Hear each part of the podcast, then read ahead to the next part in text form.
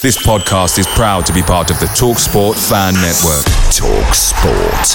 Powered by fans.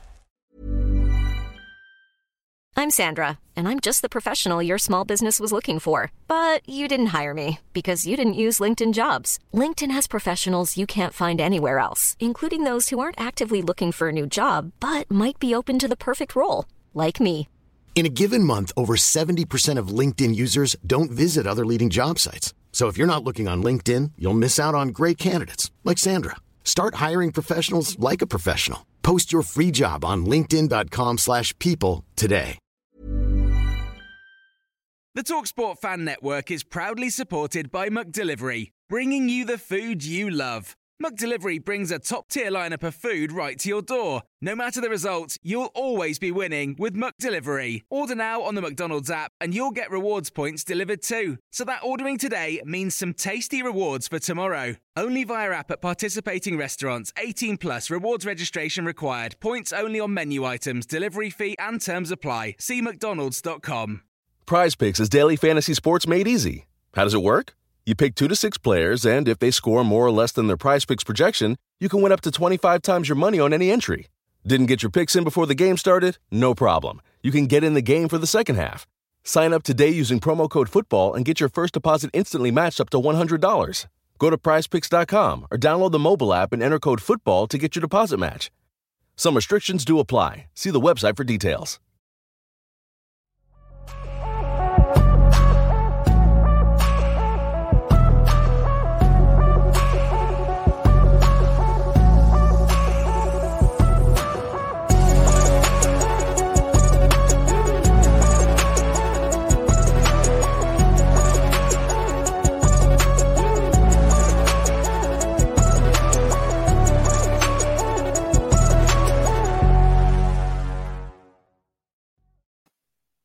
Welcome back to the channel and welcome back to another edition of the Spurs Chat podcast. This evening, I'm absolutely delighted to bring back George Sessions, Press Association journalist. George, how are you? Yeah, good, thanks. Much better after the 6-2 win yesterday for England, and no injury, hopefully, for Kane after that little scare, so happy days. Absolutely. It's always a worry, isn't it, when all our players go off on international duty about injuries. George, let's talk a little bit about time off at the moment, because of course no Premier League action, of course the World Cup is on at the moment. Has it been a busy few months for you? Yeah, I mean, you don't want to complain about watching football, but that period from after the September international window to that last game, November the 12th, was really full on. And I think, you know, for anyone travelling to the games, you know, fans, journalists and players playing in it and coaching staff, I think everyone kind of felt it during those last couple of weeks.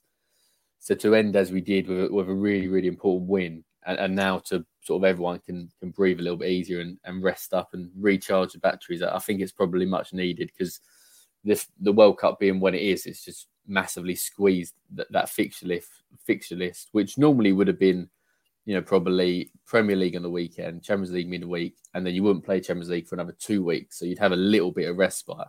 But to have it all in the middle, Carabao Cup chucked in, a midweek league fixture as well, was pretty ridiculous, I think, in hindsight. And Conte was saying that from early doors, and a lot of other players and managers did. So probably one to don't do the World Cup again in winter. I think we'd all probably agree. No, definitely not. Well, we are here to talk about Tottenham's season so far, talk about some player appearances, and also talk a little bit about the transfer window. George, what have you made of Tottenham's season so far? Because, of course, Spurs are sat in the top four. We're in the last 16 of the Champions League. Yes, we got knocked out in the Carabao Cup, which was truly disappointing. We've got the FA Cup to come. How would you rate this season so far? You pleased? I think on paper, you kind of have to be pretty pleased, don't you? You just mentioned top four, Champions League last 16. Everyone would have taken that if you'd offered that, like, August 5th before Southampton. You're going to be fourth. You're going to be in the last 16. You probably would have lost 3 or 4 games. Everyone would have said, okay, yeah, that sounds like a decent start. But I guess the performances are the disappointment. And obviously the first half, you know, the second half team, aren't we, at the minute? I mean, it's a job done. not a job well done, I guess, because it feels like there's a lot more left.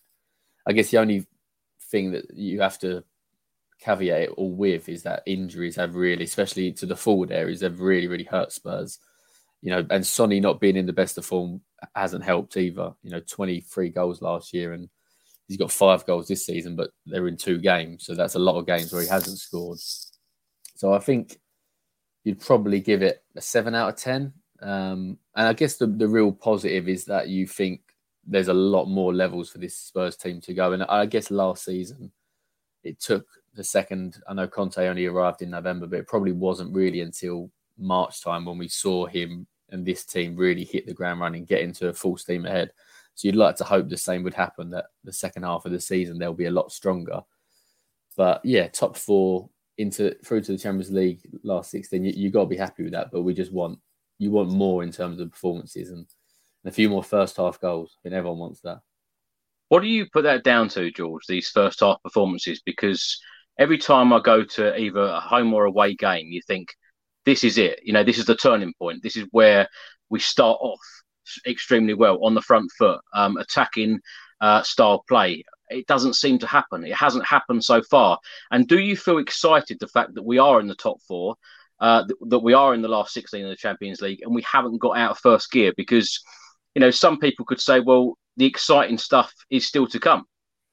Yeah, I think that is the real key point to sort of laser on. And I think that was Conte's kind of message during those last couple of press conferences where, you know, there'd been a little bit of booing at half-time, you know, thinking the Newcastle game, Liverpool as well, I think there was. And I think he was getting a bit frustrated that the bigger picture wasn't being seen, actually. We've had no Kulusevsky pretty much for 2 months. Richarlison was out for a whole month. Sonny not been in the greatest of form. And we are still fourth.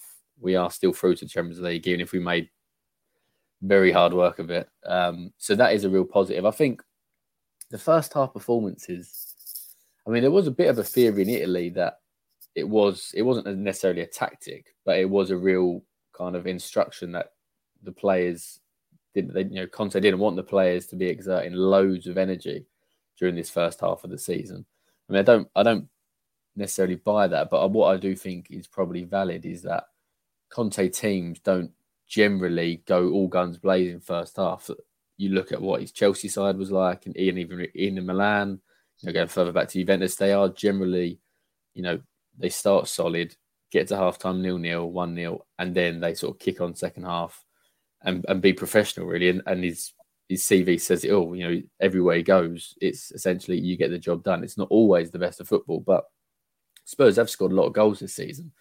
They've just been in real funny patches. Think of that Leicester game. Spurs didn't play that well against Leicester, but they scored 6 goals, which feels bizarre to say. So I think some of it has kind of been the way that Conte does set the team up, not to give too much away during the first half. And also, I guess what probably has to be factored in is the fact that because he didn't rotate the players that much, I think those last couple of weeks, fatigue was really setting in. I mean, yeah, just one person in particular. I thought Eric Dier had a really, really good first half of the season up till around mid-October. And then you just saw that the mistakes were creeping back into his game because he had barely been rested. I think the Liverpool game, he made a mistake. That there was another big one that I can't think off the top of my head.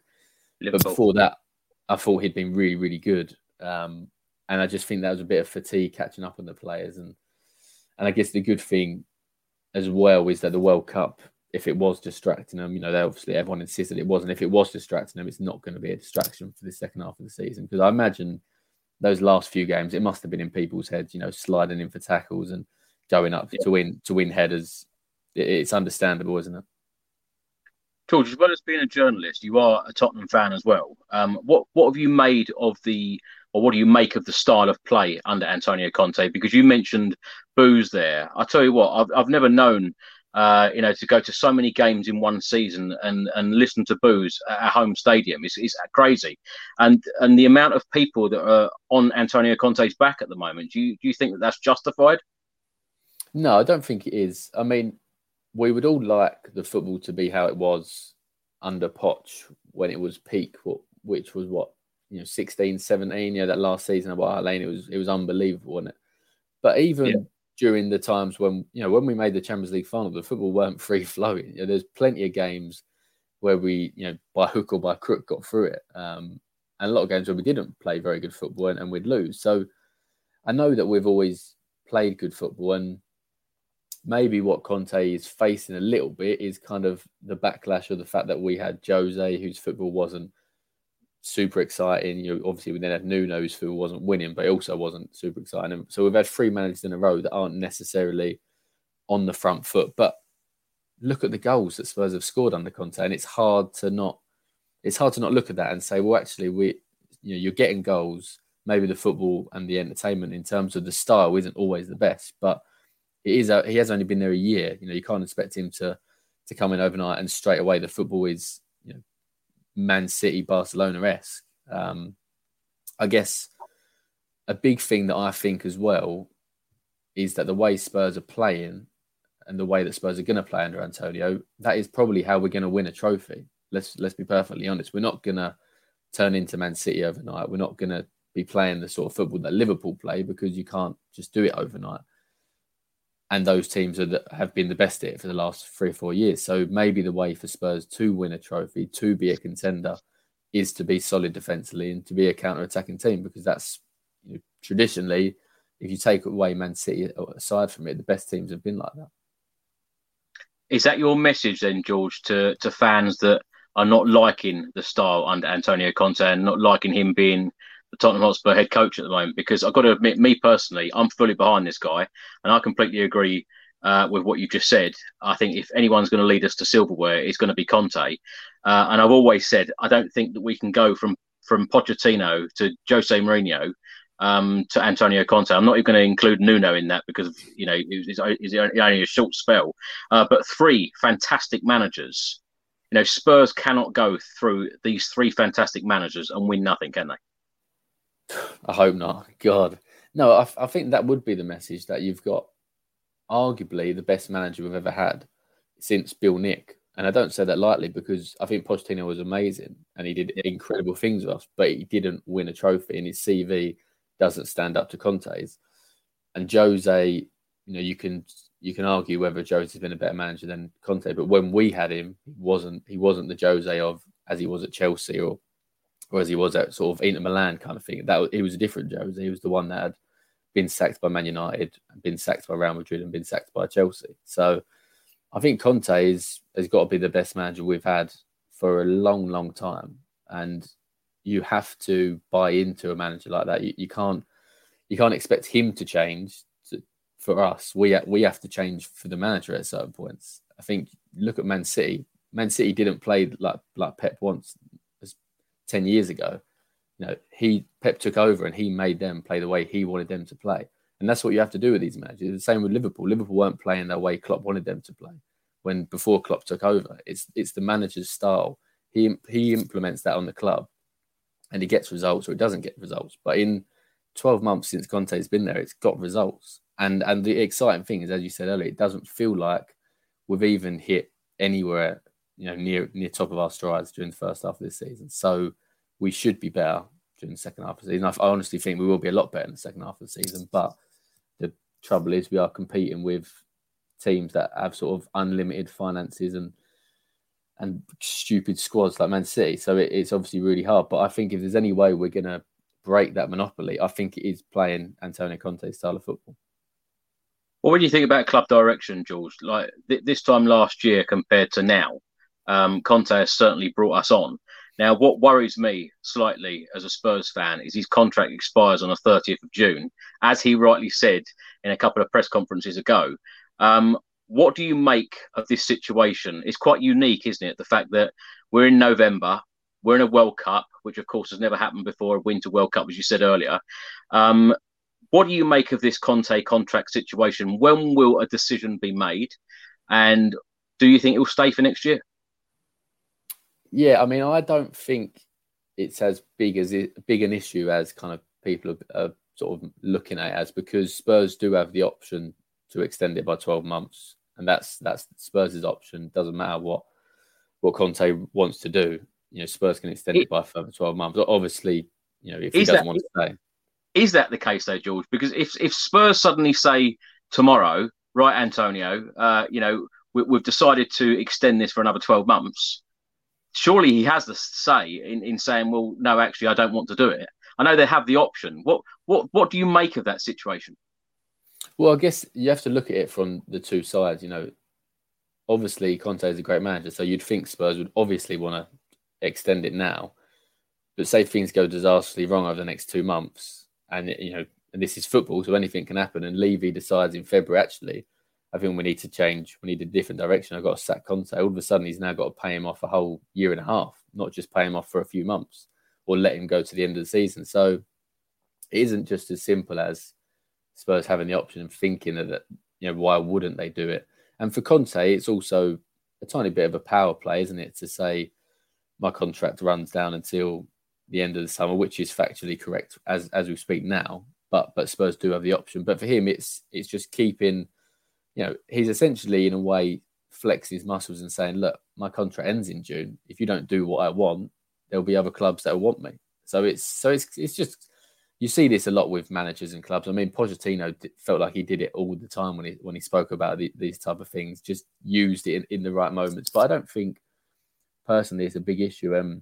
All the noises that you get from Conte and from around the club and people outside the club as well, you know, even talking to people that are in Italy, and we're always seeing this link with Juventus. I think that's absolute rubbish. Absolute rubbish. I don't think Conte would want to go back to Juventus. And I'm not sure Juventus would want Conte either. Maybe certain people at Juventus would, but not the key people at Juventus. So that's just 2 and 2 and coming up with 5 kind of thing. But I think I look at where Conte could go now, and he generally seems so happy with the facilities, the stadium, a large amount of the squad he seems happy with. He's got everything there, and he's working in the Premier League, which is, you know, whether people disagree or not, it is viewed as the best league in the world, the richest league in the world. So you have to ask where else would he want to be working? So, and I generally, I think there's a lot of times during the last few months where I feel like he could have really gone hard on the board in press conferences and said, you know, very, very strongly, we need this, we need that. And he's kept pretty cordial compared to what he was like at Chelsea. So that gives me hope that he generally is happy at Spurs. And I do think as long as we see progress in the January transfer window, Spurs have a good second half of the season. I do honestly think this might be the club where he breaks his kind of 2-3 year duck, because everything is there for him if he seems as happy as he is coming across that at the minute. He does always talk about spending money though, George. And how confident are you? I know we'll talk about the January transfer window. I want to talk about some players before we talk about the window, but how confident are you that Conte will be backed in the upcoming January transfer window? Because I think it's such an interesting one where he's stated clearly in a press conference only a few weeks ago, my contract ends on the 30th of June. I know you're stating that, you know, you think he'll stay, but if he hasn't signed on that dotted line, how does Spurs back him fully in the January transfer window? I help me understand that point. Because if you don't back him, then what's the point of him being there? If you don't believe that he's going to be there longer, well, I mean, starting point, January, Spurs need reinforcements. So if you don't want to buy the players that Conte wants, then get rid of him in January, because you don't believe in what you don't believe in him. So if you don't believe in him, how can he be your manager? So I think that's probably the key point, that the players that Conte wants, you've got to bring him in. And I guess the other thing in his favour is you look at the way he's left clubs. He does leave clubs in a strong position, in fairness. I mean, in Milan, you know, Simone Inzaghi went in there and picked up the mantle pretty quickly. They were quite unlucky actually not to win the league last year. And I think that actually, I wouldn't say that's the best squad in Italy. Not at all. So, and you could even make an argument for Chelsea. I mean, it wasn't that long after he left Chelsea that they were back, and you know, a couple of years later, they obviously won the Champions League under Tuchel. So he does leave clubs in good position. So I think you do have to back his judgment. And also, I guess the other thing is he will have players he wants, but you know, at the end of the day, is Paratici that is the one making the signing. So his head is on the line rather than necessarily being Conte's. But I do think, even though this June the 30th issue is is sort of worrying people. I just honestly think it's Conte's way of reminding everyone that, you know, you need to back me in January. We're not going to sit still. If we sit still, then yeah, I will leave when I want, essentially, because as much as I think he will stay, and Spurs have the 12 months option, if someone doesn't want to be there, if the club don't want him, then you leave, don't you? So yeah, everyone has to be kept happy, and Conte will be kept happy if they make signings in January, which they've got, what, 40, 50 million left of this 150 that we had in the summer. And there's definitely, I think we saw last January how important it was to make key additions. I'm certain Spurs will make at least two signings in January. And hopefully they're really, really top quality signings, or if not, you know, first starting players, then they're going to be in that kind of 13, 14, 15 bracket of the squad that Conte wants to be reliable players, essentially. Yeah, for me personally, I think they've got to be players like Kulusevsky and Bentancur who literally walk straight into the first starting 11. We'll talk about the January transfer window shortly. George, Harry Kane's contract. Any news on a new contract for him? Nothing at the minute. I think Dan Kilpatrick did a story just before the Leeds game, I think it was, saying that, you know, Kane wouldn't talk about his contract until after the World Cup, which is, if you look at a lot of clubs, I think Mason Mount said similar as well, or there's been similar's been written about Mason Mount for Chelsea, and I think a few others. So it's not, that isn't exactly a shock that a player doesn't want his representative to be sort of talking about contracts whilst you've got such a big tournament going on. I mean, it is that I'd be more worried about, bizarrely, Kane being into the final 18 months, because that's not a great place for the club to be, Spurs to be. But I also think it kind of lends itself similar to the Conte situation, where Kane's basically saying, you know, I've got 18 months left. If you're not going to really, really go for this, you're not going to back Conte, you're not going to back a guy that I believe in, then what am I doing here? And maybe I will run my contract down and leave in 18 months' time. Because if he doesn't, surely he doesn't want to do another rebuild. And I think that was the big thing with when Spurs hired Conte. You know, they easily could have gone for a Graham Potter type manager, but it would have been another Pochettino rebuilding job. And Kane and Son are in their prime. They're not. You can't have Kane and Son and be doing a rebuilding job. You need to be going and making that final step. So I think that's what Levy tried to do with Jose, which obviously didn't work, and what he's now trying to do with Conte. And I think it does lend itself, you know, Conte's happiness leads itself to Kane's happiness. You know, if Kane can see that Conte's getting what he wants and we're making strides forward, he's going to be more inclined to stay here. And the next contract he signs is the one where he either stays at Spurs for life, or he makes a decision he thinks we can't do what he wants to do as a player and he leaves. And I guess the next 6 months decide a lot of that, really, don't they? If Spurs have a really good end to the season, could do well in the Champions League, it looks like we have closed the gap to Man City come May time, then Kane will be in more of a position to say, yeah, I'm going to sign the dotted line. I'll sign another 4 or 5 years and finish my career here and hopefully get the trophies that I deserve. What worries me about Harry Kane's contract, though, George, is the fact that he's got this season and he's got next season, which, of course, by that time, he will have the all-time England goal-scoring record, which he's not very far away from at all. May even do it during the World Cup. And he's not very far away from Jimmy Greaves' record either. So he'll have those records in place. 18 months' time, you will know whether Spurs are backing someone like Antonio Conte, whether we've got someone like Conte at the club. And, of course, as I say on this channel so often, players like Hugo Lloris, Heung-min Son, Harry Kane, Eric Dier, you know, these guys have been at the club for so many years. And, of course, all of us fans are starved of the lack of trophies. No trophies for these players. You know, you go on, previous players, Christian Eriksen, Jan Vertonghen, Toby Alderweireld, you know, Pochettino, no trophies for them either. It's just, it's terrible. I cannot believe that the fact that these guys have left, and you know, the fact that we've had Harry Kane and Heung-min Son for so long, we haven't won trophies. So it'll be an interesting one to see what happens there. Now, of course, Spurs were so active in the summer window, 8 signings. How would you describe a lot of their performances so far for Tottenham this season? Richarlison, 10 Premier League appearances, 5 starts, 0 goals. He got 2 goals in the Champions League in 4 appearances. Lenglet, of course, is on loan. 8 Premier League appearances, 7 starts for him. Perisic, 15 Premier League appearances, 9 starts. Jed Spence is one I'd like to talk to you in detail. Only 3 Premier League appearances, all from the sub bench. Fraser Forster only made 1 appearance so far, and that was in the League Cup. Sarr, 0 appearances so far this season. Bissouma, 14 appearances in the Premier League, 6 starts. And, of course, Udogie is still out on loan. What have you made of the impact of these new signings in the summer window?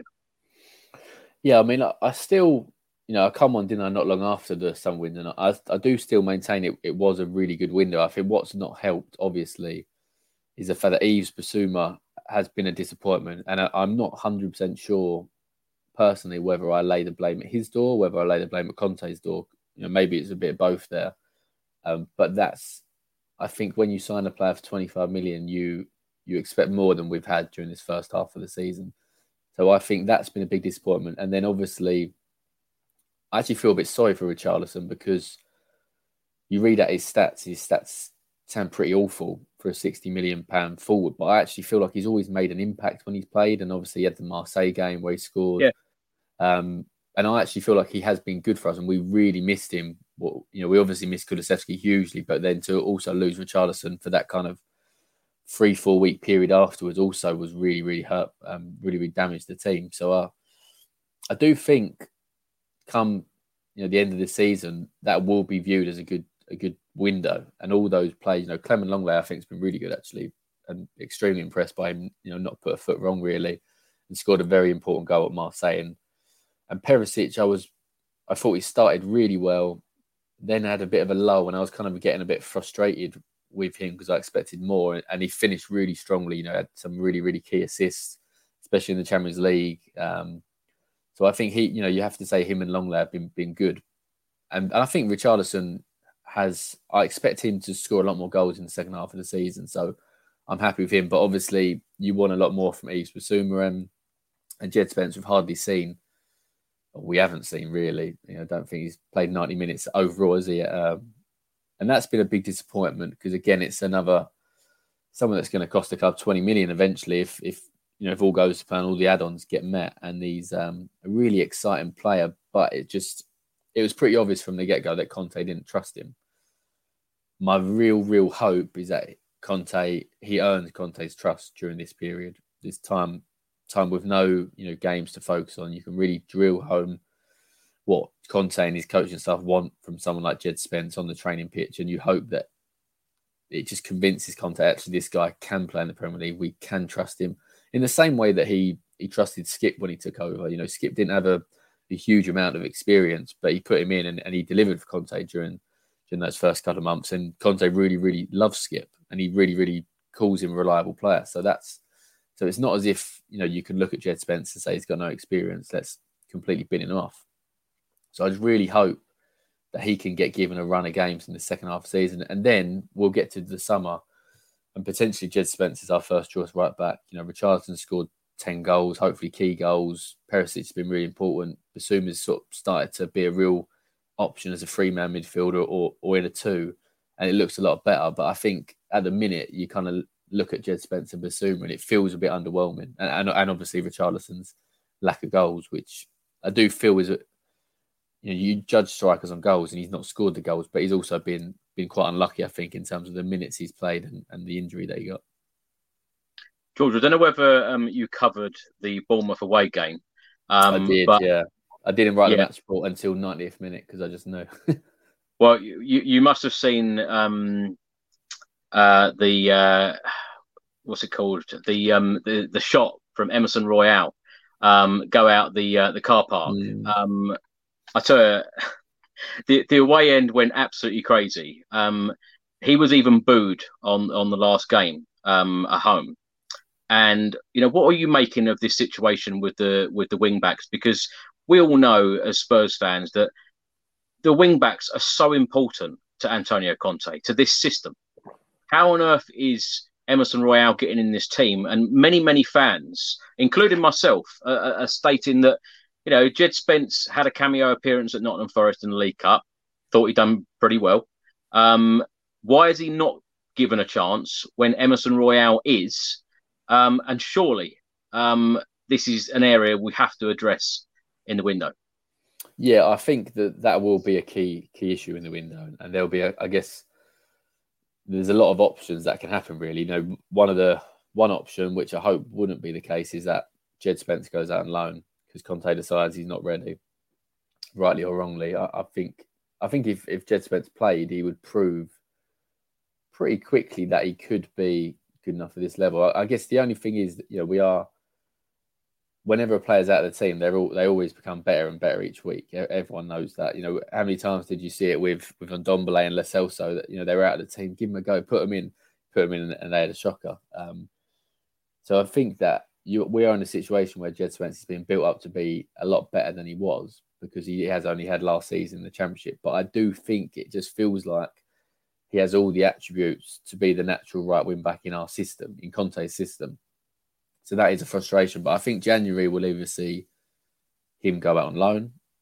He either stays and Conte gives him a run of games, but he probably sells. I guess it would be Emerson, because I think Emerson probably could have gone in the summer, but sort of dug his heels in. I mean, Emerson's probably been a little bit lucky in a sense, and same for Conte, that actually there was no games after that Leeds match, because it was such a crazy game that even the post-match press conference, there was only 4 questions asked to Conte, and inevitably one of them, you know, you would have thought would have been about that, because as much as I think Emerson has not been good, you know, I don't like to see our own fans applauding someone off the pitch. In the same way I didn't like it when Eric Dier mucked up his header against Liverpool.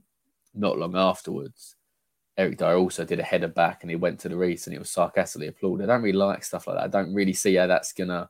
I get that you pay your money, so you're within your rights to do what you want, but I don't see how that's going to benefit the team. But I think that Emerson issue could have been a real big talking point if Spurs had another game a few days later about, you know, if the fans are losing complete confidence in this guy, which they obviously have, and he himself, when he blazed over the shot against Leeds, I don't know if you remember it, but there was a lovely bit of play down the left. I think it was Ben Davies cut it back.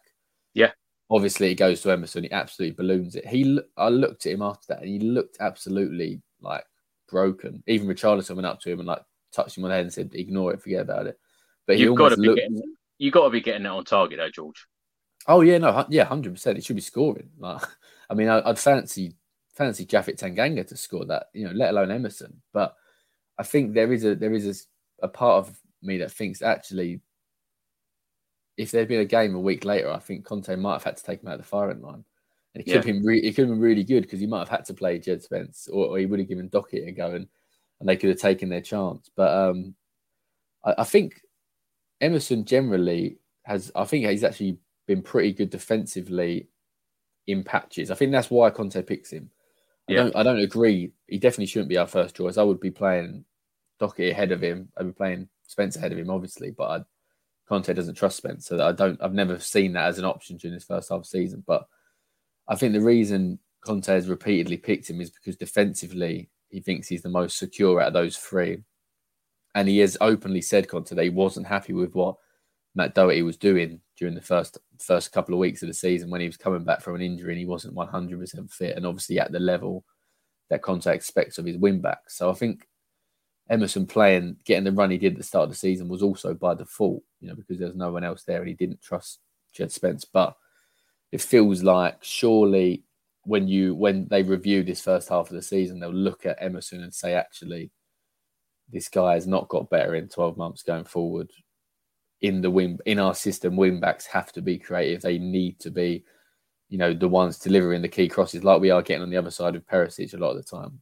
And I would like to think that he would, you know, if you're going to make a decision out of him, Spence and Matt Doherty, I would like to think that Emerson would be the one that would be sold in January and Spurs move forward with Doherty and Jed Spence. But I do, yeah, I fear that Jed Spence will go out on loan and then we obviously keep Emerson and we have another 6 months of what could get ugly, couldn't it? Because the fans have lost patience with him anyway. And I do understand why, because you're just not getting what you want from a Brazilian player who has been an international, but it could get ugly if Conte keeps picking him and he keeps not delivering, as we have seen going forward, because that's the key issue. He needs to be delivering going forward, and every time he gets the ball out wide, the cross goes to the back post where no one is, or it goes to the front post where no one is. We've seen it for 6 months, so you'd like to hope that now everyone realises it, and maybe a change can happen in January.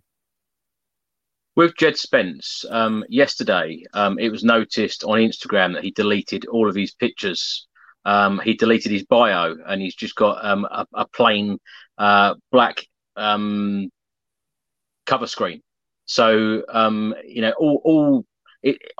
everything has been deleted, connected to Tottenham Hotspur Football Club. Do you read anything into that? And also, what I was going to ask you, George, is the fact that, like you mentioned, Hotspur away now during the World Cup, he's got Emerson Royale and Jed Spence there.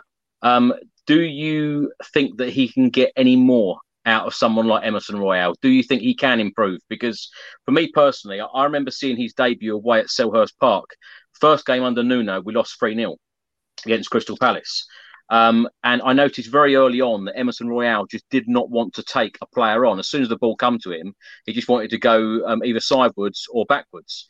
Like you said about, the fans booing players, I've never, ever booed any Spurs player ever, and I don't think I will in the future. But you want to see improvements. And I don't think we're really seeing much improvement since that debut against Crystal Palace. Yeah, and that's where the frustration comes from, isn't it? He's had 12 months with Conte. He's obviously been at the club a year and a half now, essentially.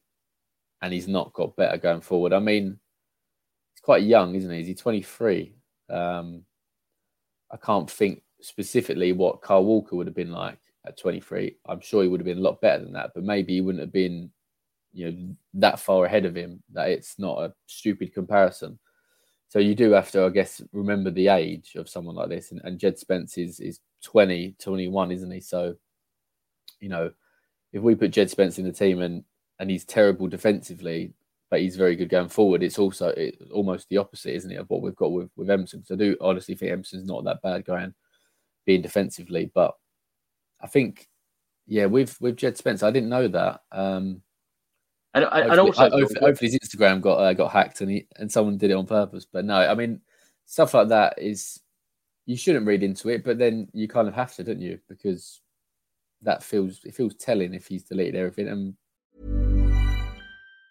Mom deserves the best, and there's no better place to shop for Mother's Day than Whole Foods Market. They're your destination for unbeatable savings. From premium gifts to show-stopping flowers and irresistible desserts, start by saving 33% with Prime on all body care and candles. Then get a 15-stem bunch of tulips for just $9.99 each with Prime. Round out Mom's menu with festive rosé, irresistible berry chantilly cake, and more special treats. Come celebrate Mother's Day at Whole Foods Market. Picture the scene. All of your mates around, you've got your McNugget share boxes ready to go. Partner this with your team playing champagne football. Perfect. Order McDelivery now on the McDonald's app. There's nothing quite like a McDelivery. At participating restaurants, 18 plus serving times, delivery fee and terms apply. See mcdonalds.com. I know the players aren't back yet, so I would find it highly unlikely he's been told he's going to be going out on loan in January already. But that obviously that would be the big conspiracy theory that I'm sure will be going around now, because he's deleted everything. What also worries me as well is sometimes when at the stadium, put videos out of the players arriving, and Jed Spence, his body language, he doesn't look very happy to me. Do you think that he must look at Emerson Royale? He must look at the stick that Emerson Royale has received, and he must be thinking, surely, why am I not getting my chance? Yeah, I guess so. But then, is Matt Doherty not thinking the same thing? I mean, Jed, I'm sure Jed would have known when he joined the club that he was going to be third choice, because, and if he didn't know that, then it probably should have been spelled out to him. And the only reason I say that is because Conte is very much somebody, he trusts players. If you have his trust, you have his trust. Skipper's got his trust. Oliver Skipper's not played barely at all, has he, during the last year? But because he did well when Conte first took over and did everything he wanted, he completely trusts Oliver Skip. Whether fans agree with that or not, he completely does. He always or completely, you know, unprompted, mentioned Skip as a player he trusts, as a young player, as an example to Jed Spence. So when Jed joined, it should have been spelled out to him that this first half of the season, your opportunities will be limited because you are the third choice right back for now. But if the other two guys aren't doing it, you're going to get your opportunity. And I think I would have liked to have seen him obviously get a lot more opportunities when Emerson was suspended. It was a shame that he was able to play in the Champions League, Emerson, at that point, because that could have been a good time for Spence. But I guess, I mean, we actually interviewed Spence when he made his home debut, which was that maybe against Frankfurt, the Frankfurt win. He only played a couple of minutes, but he got a huge, huge cheer from the fans. And he was actually, you know, pretty calm, pretty chilled, you know, seemed fairly happy then, mid-October. And that was only his second appearance, and he only got a couple of minutes. But he did kind of seem switched on, and that he sort of understood that it was a process, and he felt like things were improving for him. Yeah. I just think that this period is really key. And I guess it's hard. He's a young player. He wants to be playing football. He's just, you know, last year he played 46 games for Nottingham Forest in the Championship, playing week in, week out. And now he's barely kicked a ball in anger for the first 6 months of the season. But at the same time, it isn't uncommon if you're doing the step from the Championship to the Premier League. But I would really, really hope that if he can... I mean, Conte was quite positive about him. It was before... I think it was before the Forest game, the Cup game. Or sorry, no, it was the one before that, actually. He was sort of quite positive about the fact that he's actually starting to understand what he wants now, and he sees a lot of potential in him. And again, that was kind of an unprompted. Oh, and he mentioned him as a player that should be playing for England in the future. He said him, Sessegnon and Oliver Skip, and they're three players that if everything goes right for them, they continue to progress, they should be playing for the national team at the next major tournament or the tournament after that. So Conte knows he has a talent on his hands. It's just, you just hope that Spence is taking in what he wants, and especially this crunch sort of month is going to decide how the next 6 months of Jed Spence looks. He either goes out on loan, which has to be a Premier League loan, I think has to be, or he stays and he actually gets his opportunity and he starts to rotate with the other fullback who is still there. But yeah, I mean, I do. Yeah, I think to summarise, you'd say in an ideal world, Emerson gets sold in January. Jed Spence gets his chance and starts to take his chance. I mean, the last thing we want is Jed Spence to play maybe the FA Cup game, have an absolute shocker, and then it's just Conte turns around and says, this is why I can't play him, even though it's one game. I just hope that he can impress during this next 4 weeks and then get slowly take his chance. I think the FA Cup could be a good one if it's quite a favourable team. George, we've seen many reports in the last couple of weeks stating that Juventus were interested in Emerson Royale. Any truth in that? I think there is, to be honest, because I can't think of the name off the top of my head, but they do have a bit of an issue at right back. I mean, even though... Yeah, we do, yeah. And they obviously haven't watched him. But like I say, he can't cross the ball to save his life, but defensively, I don't think he's actually that bad player. And you look at his CV, he's got Barcelona on his CV, which always helps, even though he's not played for him.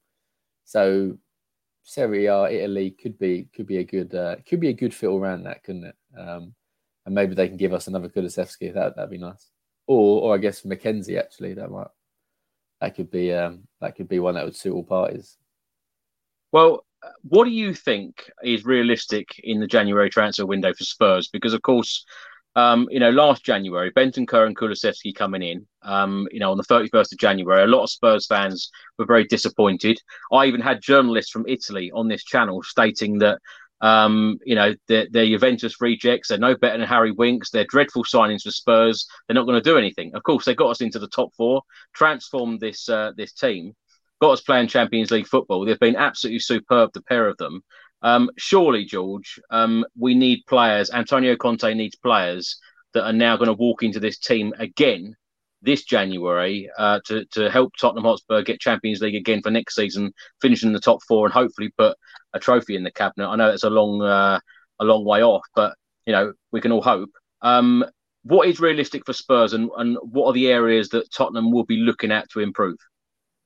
Yeah, don't listen to us journalists. We talk a load of rubbish. But no, I think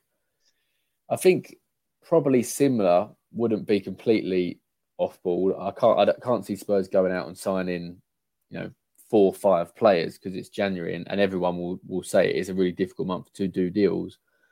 But Spurs will definitely want, I would say, an attacking option, whether that's attacking midfielder or wide forward or an actual centre forward, because it showed not only when Kulusevsky was out and Richarlison was out, but also Lucas Moura.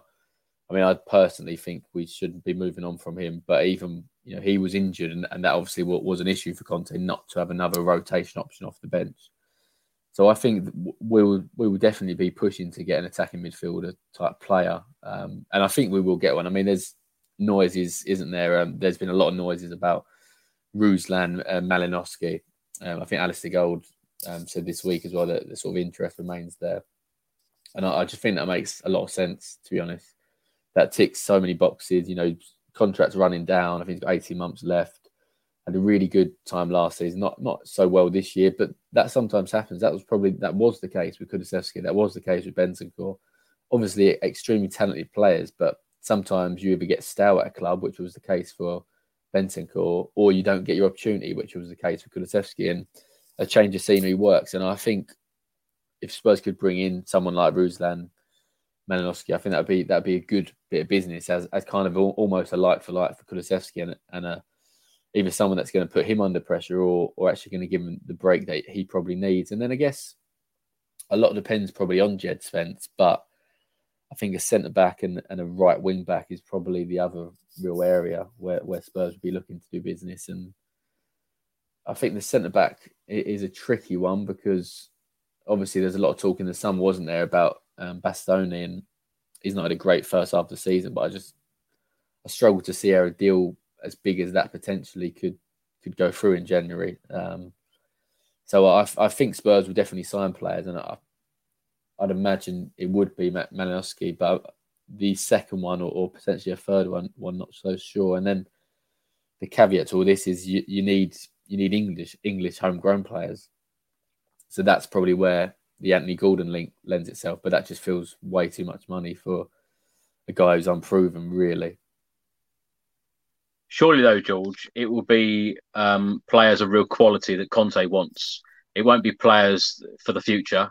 It won't be club signings. It won't be players that are going to sit on the bench.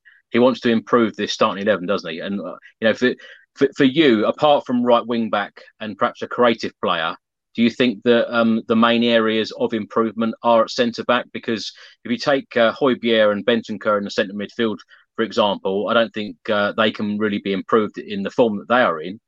If you look at our front line, if all fit, it is exceptional. So surely it is defensively. And also what I wanted to ask you is Hugo Lloris. Eventually he will need to be replaced at the end of next season. His contract runs out. Are we linked with any goalkeepers? Do you know of any goalkeepers that Spurs have been tracking? I mean, Spurs won't sign a goalkeeper in January. But yeah, the Hugo, that is something that has to be looked at. I mean, there was talk about Jan Oblak, wasn't there? I think about a month or so ago. And I've seen Jordan Pickford linked. And I actually do, I wouldn't be against that, to be honest. His contract's running out. He's got 18 months. I know that from time to time you get mistakes with him, but what people actually forget is how young he is. He's nowhere near his prime, or he's just getting into his prime, you could say, as a goalkeeper. And he's done big things on the big stage. I mean, he was unbelievable for England last year in the Euros. And I actually think he's been very consistent for Everton during the last probably 18 months.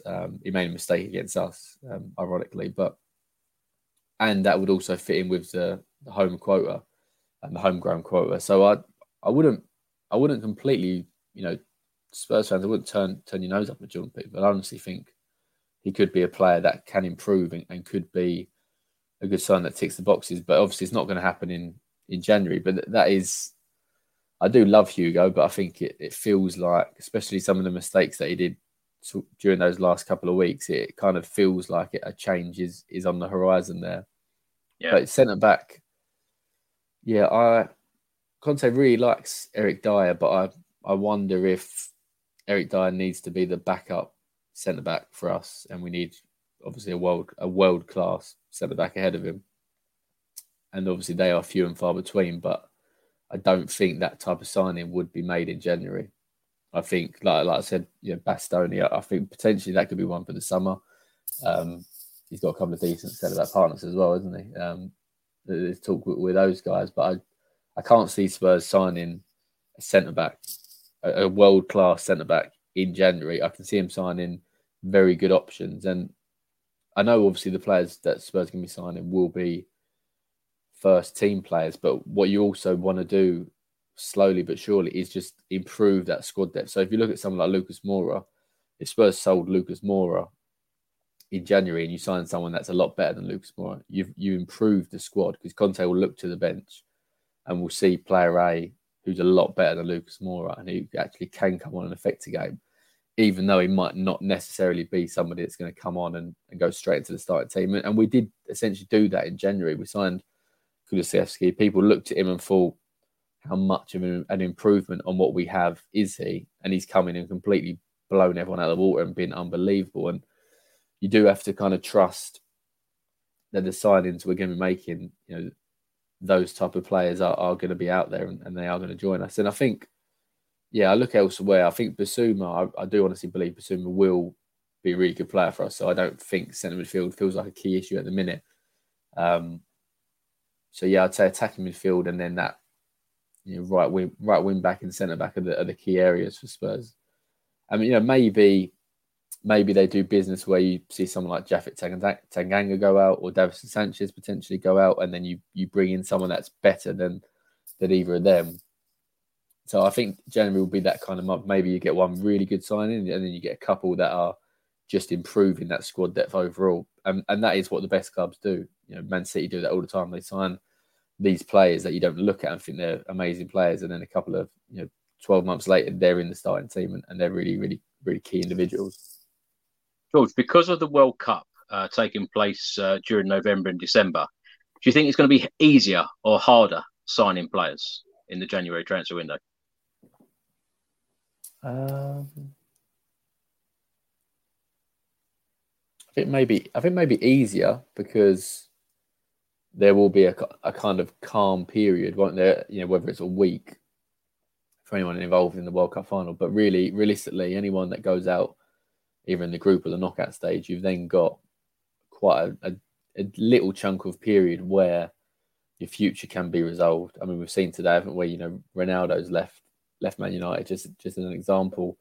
I think, you know, potentially you're going to see this period as a time when clubs make decisions on players, and because you don't have the relentlessness of Saturday, Wednesday, the manager can get involved in that chat and not, you know, as Conte sort of regularly said, he hasn't wanted to speak about transfers, because other than saying Spurs need to make them, because he's so focused on the games, whereas this period he can think about signings and the future. So yeah, I think actually it probably helps, I think, this year to have the World Cup and to have a little bit of a break afterwards, and also with the World Cup, we always see a player do brilliantly, or players do brilliantly, and they get a move after it. It doesn't normally work. I should add, you know, James Rodriguez was amazing in 2014 for Colombia, and then went to Real Madrid and barely scored a goal for the next sort of 4 or 5 years. But that is kind of another thing that will happen. You'll have stars from the World Cup that all of a sudden everyone will be chasing, and then when, you know, if that player moves, it's just a knock-on effect. You know, one player leaves, that one needs to be replaced. Whoever that signs to replace him has to be replaced. So I can see there being it probably being a busier January than maybe normally it would, especially with COVID a little bit further away. You know, everyone is sort of willing to spend a bit more now that COVID is kind of a bit more of a distant memory, and the finances and the stadiums and the revenues sort of getting back to where it was. I've got to ask, George, now you've mentioned Ronaldo, any chance of Spurs signing him? I was just thinking about this. I don't know if I'd want him. Or maybe that's really, really stupid, but Conte definitely likes him. Sort of, he's, you know, the pre-match Man United, he was sort of chuckling about, you know, him scoring the hat-trick last time during the previous game, and he's always been very, very highly complimentary about him. You know, obviously he's one of the world's greatest ever. I don't think it probably could happen just because of Ronaldo's wages, but but the shirt sales would pay for itself. Yeah, shirt sales. No, that it's a bit of a myth. That personally, I've looked into it a bit. I know that there was a lot of talk when he signed for United. They made back the money in whatever it was, 24 hours. But it's actually a bit of a myth because that you only get a certain percentage of the shirt sales. The club anyway. Some of it goes to Nike and etc. But I don't think wages wise it would work. I mean, if we wanted a backup to Harry Kane, it wouldn't be a bad one, would it? But, no, I imagine he probably goes. He might even, if he doesn't go to PSG potentially, just to chuck another world superstar in there, then I imagine it maybe be MLS or he'll stay out in the Middle East and go somewhere that way. Mm. Now we keep being linked to Anthony Gordon of Everton. Is there any news on this one? Do you think that Spurs could possibly go back to Everton and try and get this deal done? I mean, there's obviously interest there because it's a link that hasn't gone away, and I understand why, in terms of a young talented player who's sort of making a bit of a mark in the Premier League, and he's English. That's the big factor. It's another homegrown player because we need more homegrown players. But bearing in mind that Chelsea were being quoted kind of 60 million. I can't justify Spurs spending 60 million on a guy that scored 6-7 Premier League goals. You know, as talented as he clearly is, I just can't see that being one for now. But with these situations, in 6 months' time, maybe Everton will again realise they need to cash in on another big player, and he could be the player they cash in on. But it won't be 60 million. It would maybe come down to 35, 40, and that's more of a deal that Spurs could do. But there obviously is interest there, and Fabio Paratici, must like him because there is a lot to like about Anthony Gordon. I just can't justify 60 million, and I don't personally think it'll be one that will happen in January. But he's obviously a very talented player and one that Spurs are interested in. Now, also, the Daily Express put out a piece a couple of days ago. Piero Hincapié, the Bayer Leverkusen centre-back and Ecuador international. This is exactly what I mean, George, about players for the future and players coming in. Do you think that this window in January is going to be like last window in two players signing and walking straight into the team? Because I can't see Conte wanting players just to be in the squad. Surely it's got to improve the, don't get me wrong, players for the future, every club needs them. But Antonio Conte is about the now, isn't he? Yeah, I don't think it would make sense to be signing someone that's going to be fifth or sixth centre-back option. Especially when we've got someone like Davinson Sanchez who costs 45 million. Why would you sign someone that's going to go ahead of him? It just doesn't make sense, and he's going to still be there. No, I think Spurs will sign. I think they will sign a real top quality player in January, and then maybe one or two that are good squad players. I mean, that guy you just mentioned from Bayern. I don't know. I mean, he probably, the fact he's at Bayern, it makes you think he is a better player than Japhet Tanganga. But I think I would like Spurs to be signing someone who's better than Davinson Sanchez, basically. If you're going to be signing a centre-back, don't sign a young centre-back that's going to be a sort of taking Japhet Tanganga's space, essentially. Sign someone that's going to be pushing Eric Dier, that's going to be pushing Christian Romero, that's going to be pushing Clement Longley. You want someone that's really, really, there and going to be challenging those guys. And I think, potentially there is kind of scope for Spurs to sign a very good centre-back in January. I think it's going to be one or the other. They're either going to sign a really good attacking player or they're going to sign a really good centre-back.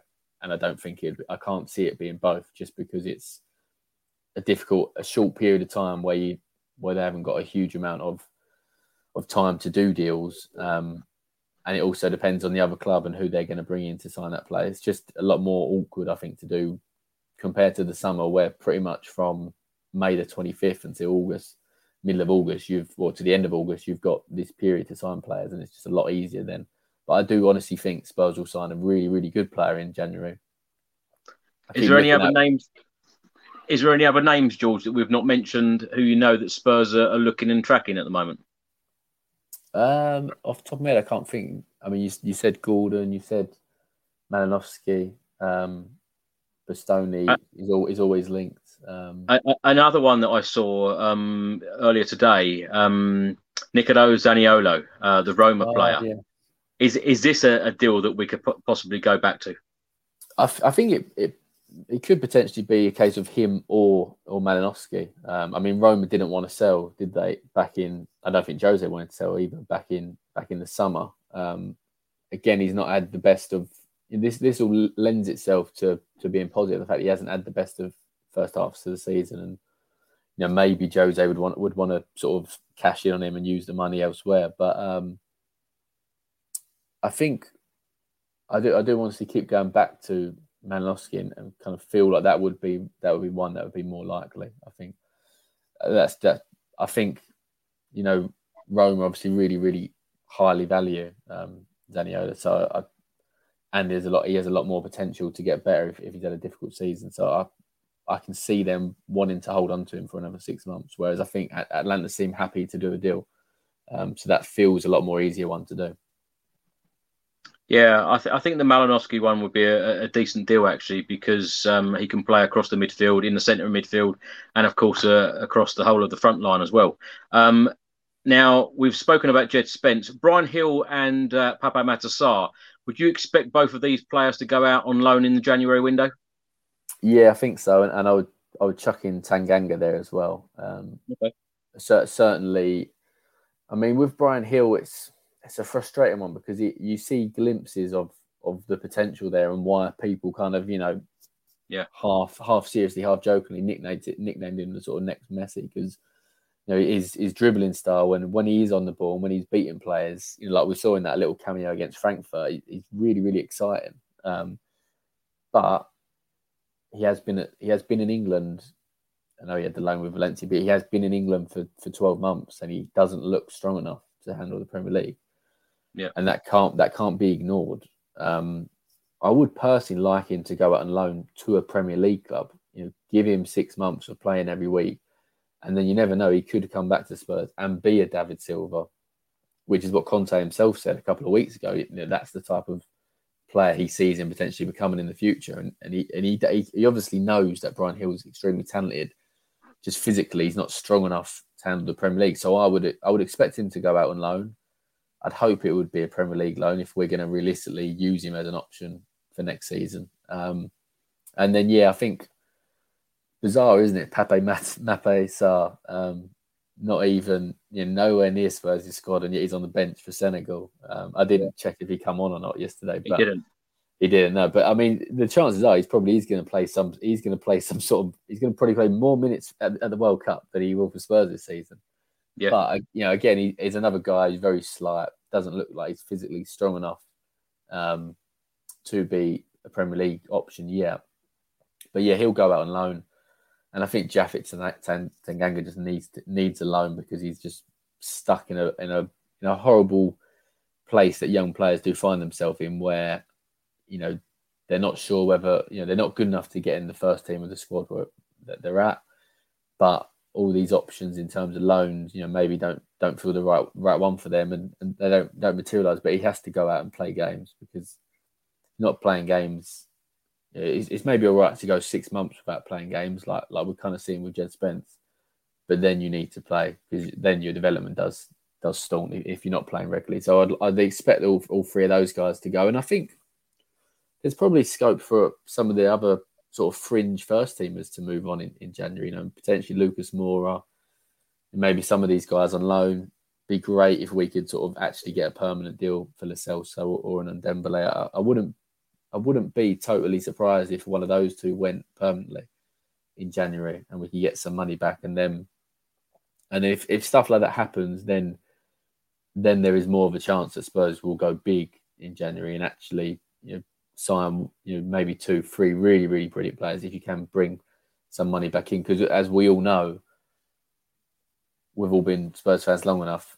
Spurs aren't just going to spend unwillingly. There needs to be sort of money coming back in for them always to spend more, you know, spend big, is essentially what I'm saying. There's definitely money to spend. But don't expect Spurs to be spending 100 million in January unless potentially, you know, a few players do leave, you know, permanently. What budget would you expect in the January window, George? I think sort of 50 million. And again, you know, that's a figure that people would say, oh, we're going to sign a 50 million player. That obviously goes into kind of wages and loads of small intricate things, you know, loan fees and things like that. So I do see Spurs having money to spend, because I think it was around about 100 they spent in the summer, give or take a little bit of the 150 that the big cash injection that Enik decided to do, which was kind of a, you know, again, a bit of a power play as well, showing Conte that they believe in him. So I do honestly think Spurs will make a couple of signings in January. Maybe you know, Malinowski or Zanino is kind of a 15, 20, 25 million one, and then you get a couple of sort of 10 million players, or, you know, or a loan or a player on loan kind of thing on the edges. But I do think there will, you know, I'm confident Spurs will spend money in January, because otherwise, come February the 1st, they're going to be very unhappy Antonio Conte, and that's not helpful for anyone, is it? George, I was going to end on by talking about the four players. You've just mentioned two of them, the players that didn't get on the plane to South Korea in the summer for pre-season under Conte. Reguilon, Winks, Ndombele and Lo Celso. Of course, we paid near £100 million for Ndombele and Lo Celso combined. Hopefully, you know, deals will get done for one or two of them. Harry Winks, he's not kicked a ball yet for Sampdoria. He's just had surgery. What is the situation with Harry Winks? Is he still out in Italy? Has he come back to Tottenham? Is that loan going to continue until the end of the season? And the Sergio Reguilon one for Atletico Madrid, is that until the end of the season, or would you expect him to come back in January? No, I think both of them will stay there. I mean, you know, Reguilon's a bit of a different one, because he obviously went there with an injury, and then he's just come back, and he did start to play just before the break. So I imagine him staying there and sort of getting games in the second half of the season. I mean, Winks has had a nightmare, but I think there is potentially light at the tunnel there, because he did just have an operation. Yeah, I mean, clearly what's happened with that one is Harry Winks has gone out there with maybe what you'd call a niggle or a bit of a strain, and they've kind of hoped that no treatment will kind of help, and in a couple of weeks he'll be back, and he's obviously felt more pain, and eventually they've finally made the call to actually to have surgery and to get the issue sorted. I can't remember where I read it. I think he must have done an Instagram post, but he kind of said something on the lines of, you know, looking forward to playing, to helping the team or something along those lines during the second half of the season. You don't feel like he would say that unless he felt like he was going to be there. He could easily not say that. Do you know what I mean? He doesn't have to put that in. So I can't see that one being cancelled in January, and just having to find him another club. It's these are kind of deals that you don't really want Paratici having to worry about in January. You want him to be focusing on buying players or getting players that are currently at Spurs out the door to bring in a bit of money. You don't really want him to be focusing on Reguilon and Winks and having to find them new clubs, because Conte clearly doesn't want him in his plan, you know, rightly or wrongly. So yeah, I imagine they all carry on, and yeah, I honestly think, I mean, Ndombele's done pretty well, hasn't he? Scored against Rangers, although I don't think that's been too hard this season. But I would hope that one of them will go permanently, and then that's a little bit of money back. But I mean, I was really excited when they both signed, so I've been massively underwhelmed by both of them. And it's a real shame actually Lo Celso didn't go to the World Cup, because that probably would have just boosted his value even more, because he's really, really well liked at Argentina, and he's a starter for them. Scaloni loves him. Yeah. And maybe if he played today, they wouldn't have lost to Saudi Arabia. He's that good. Well, that is the biggest shop window you can be in. And if, as you say, if Lo Celso was playing, then you know, you never know, a team could come in for him. George, where do you think Spurs will finish at the end of this season? And what will be successful for Antonio Conte this season?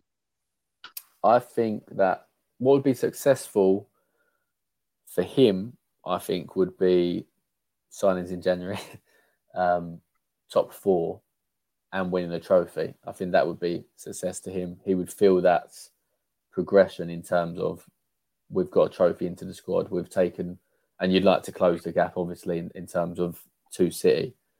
I honestly, I'm a dreamer.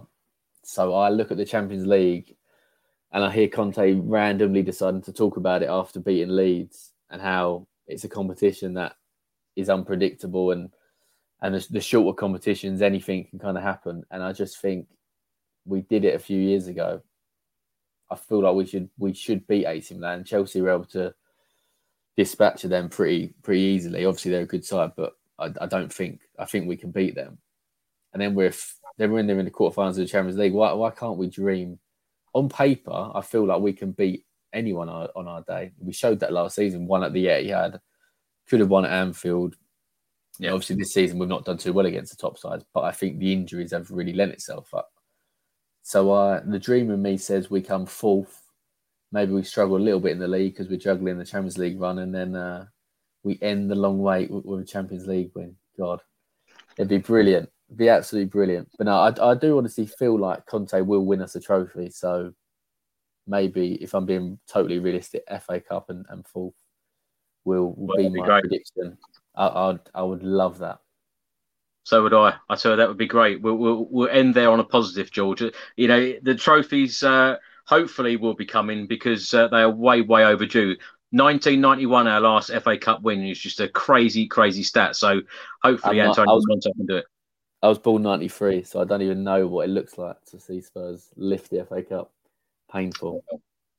Well, George, thanks so much for coming on. It's been a pleasure having you on again, and hopefully you can come back during the January transfer window and give us a little bit more gossip. Tell everyone where they can find you on social media and what you're up to at the moment.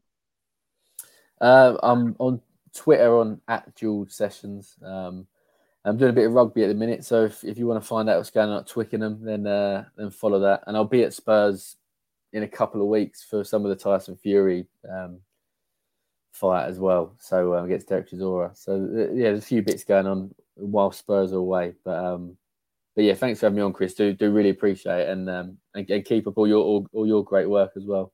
I'm always seeing you popping here, then everywhere. So you're putting me to shame. Thank you. Actually, George, I didn't ask you. Who do you think will win the World Cup? I actually thought Argentina, but same. Yeah, I really, honestly, I watched the Messi documentary and I was like, yes, Messi's going to win it. Let's go Harry Kane. England. I think England will go deep. Honestly, do. And if we can go deep, we semi-finals, runner-up, next step. We know what it is. This really is a positive show. George reckons that England are going to win the World Cup. We're going to get two new signings in January. We're going to finish top four. And win the FA Cup. What a dream that would be. Or the Champions League. I was getting really excited then. But all the Champions League. Probably FA Cup. Love it. Love your positivity, George. Thanks so much for watching, everybody. Really appreciate all of your support. If you don't subscribe to this channel as yet, please do hit that subscribe button. And if you're listening to this on an audio platform, please do hit that follow button and leave a review if you can. And I will see you on the next one. Until then, come on, you Spurs.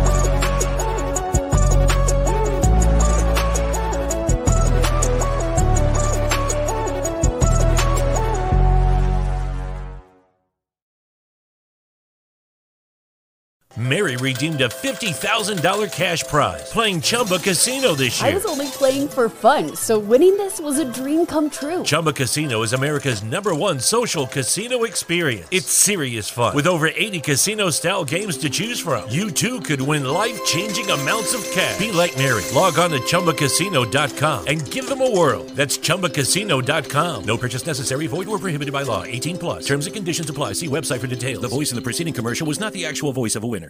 Enjoy all your favorite sports like never before at BetMGM. Sign up using code CHAMPION and your first wager is risk-free up to $1,000. Visit BetMGM.com for terms and conditions. 21 years of age or older to wager. Virginia only. New customer offer. All promotions are subject to qualification and eligibility requirements. Rewards issued as non-withdrawable free bets or site credit. Free bets expire 7 days from issuance. Please gamble responsibly. Gambling problem? Call 1-888-532-3500. Away days are great, but there's nothing quite like playing at home. The same goes for McDonald's. Maximize your home ground advantage with McDelivery. Order now on the McDonald's app. At participating restaurants, 18 plus serving times, delivery fee and terms apply. See mcdonalds.com.